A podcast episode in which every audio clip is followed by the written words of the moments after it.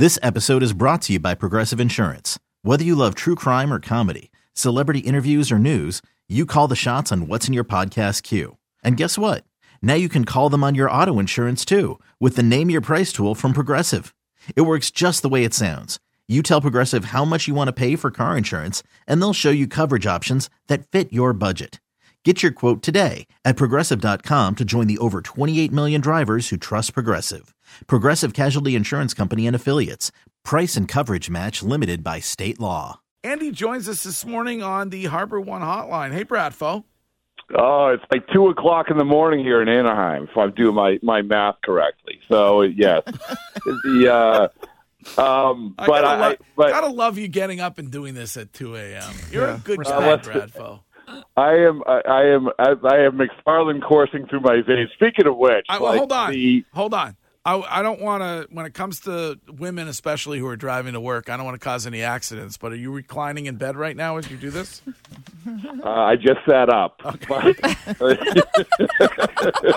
Oh, Bradfo got to get his math right. Unless he's in Hawaii. here's, here's, a, here's, a, here's an update. I just sat up in bed, so there you go. Uh, you- you're welcome. You're welcome, ladies. Um, uh, Joe and Kelly Court- yeah, awake? Court-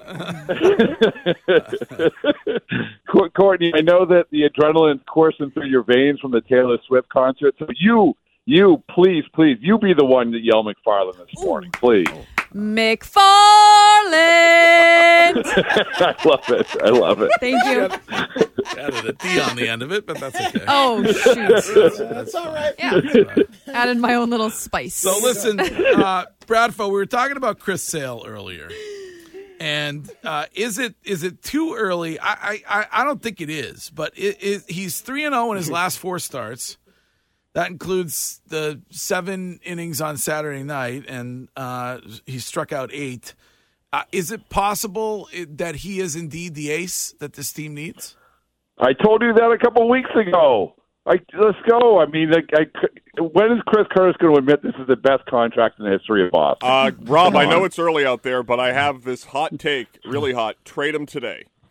Oh, I like that. I like. I don't. I mean, I don't think that they're going to, or it's a good idea. But I like that you have that take. Thanks, Rob. Appreciate it's, you're, I like you personally. You're a great man. Um, but uh, because they, need this is what they needed all along. We said this at the beginning of the year. They need to start defining guys who you knew that you could rely on, that you knew what you had, and that was that was really what the issue with this team. We didn't know exactly like who was going to step up and be that certainty because they had let those guys go.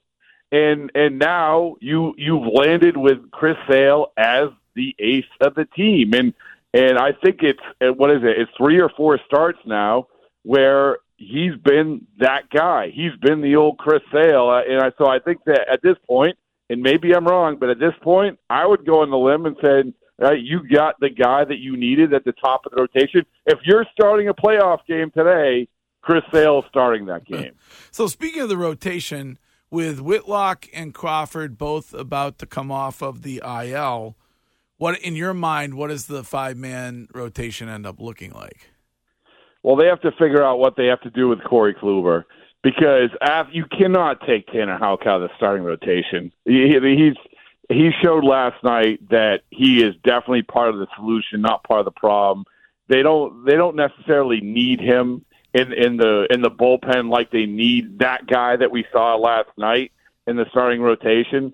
So I just think you have to figure out what you're going to do with Corey Kluber.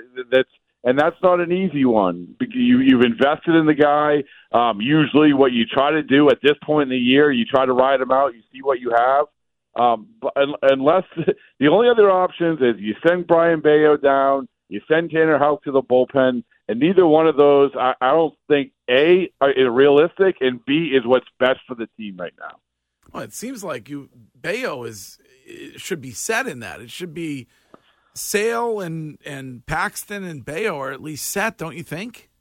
Yeah, yeah, and this these are five guys: uh, Sale, Paxton, Bello, Whitlock. They're going to give every chance to be a starter, and and Tanner Houck is really really good. You you show what you did last night in the shadows of Disneyland, which by the way I still have never been to.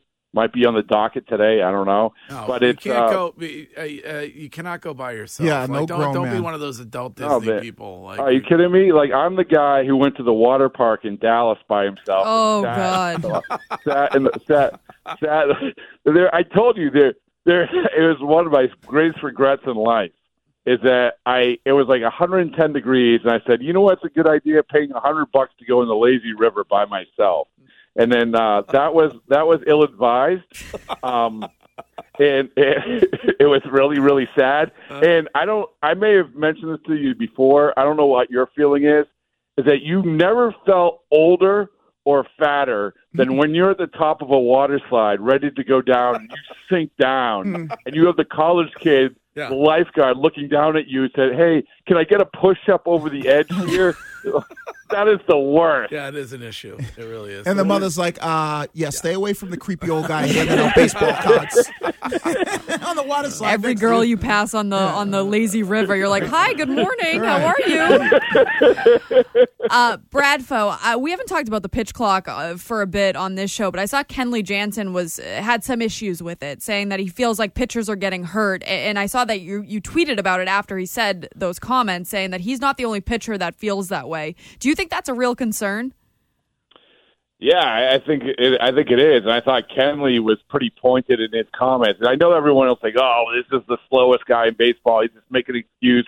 He doesn't want the pitch clock. But as I tweeted, like I've heard this from other pitchers that that this is a very real issue, and, and they've cited how many Tommy John injuries there have been this year, more almost as many of you have an entire year in some cases. So I, I think that the idea that you're going to, uh, like Kenley said, you have a car and you're just totally running it to max levels all the time, you're going to blow out.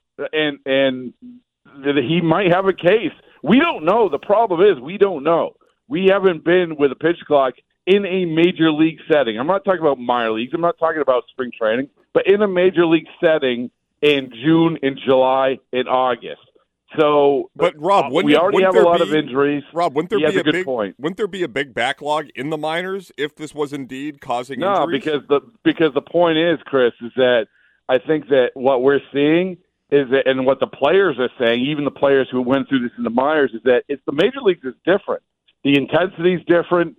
Everything about it is different. And we said this when when the the the pitch clock came in, and I love the pitch clock. It, like, eh, who doesn't love the pitch clock? Nick I'm just saying, and I think Kenley's saying the same thing, that this is something that we have to keep an eye on.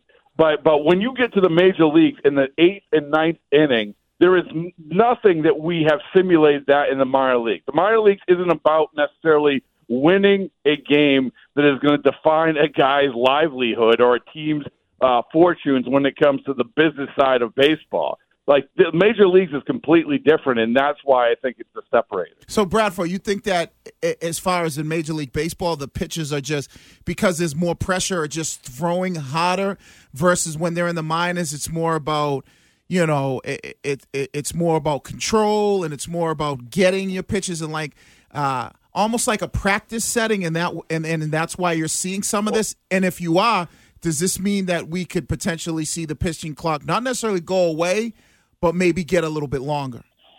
Oh, I, I think that you know you put a third deck in a stadium with more people. It's just it amps everything up. Number one, and and yeah, I think that we're gonna have to see if they add everyone. A lot of people have suggested they add five seconds to this, and and this is the thing is that people say a lot of the pitchers will say, well, the recovery time, and it seems like a small deal, but the recovery time at when you're going and you're trying to throw as hard as you can, 100 miles an hour all the time with the game on the line, uh, it, that it, that's going to take a toll if you're just doing it over and over and over again, where you don't have that usual recovery time that you usually have. And I'm just saying, like, this is what pitchers, the guys who have going through this, are saying and keeping an eye on. And Kenley was just the guy who voiced it.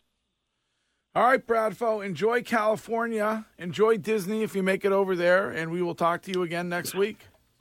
All right, I'll see y'all later. All right, that is Rob Bradford, who joins us every Tuesday on the Boston Red Sox Red Sox Insider here at E WEEI. This seems convenient for a bunch of people that didn't like the rule change.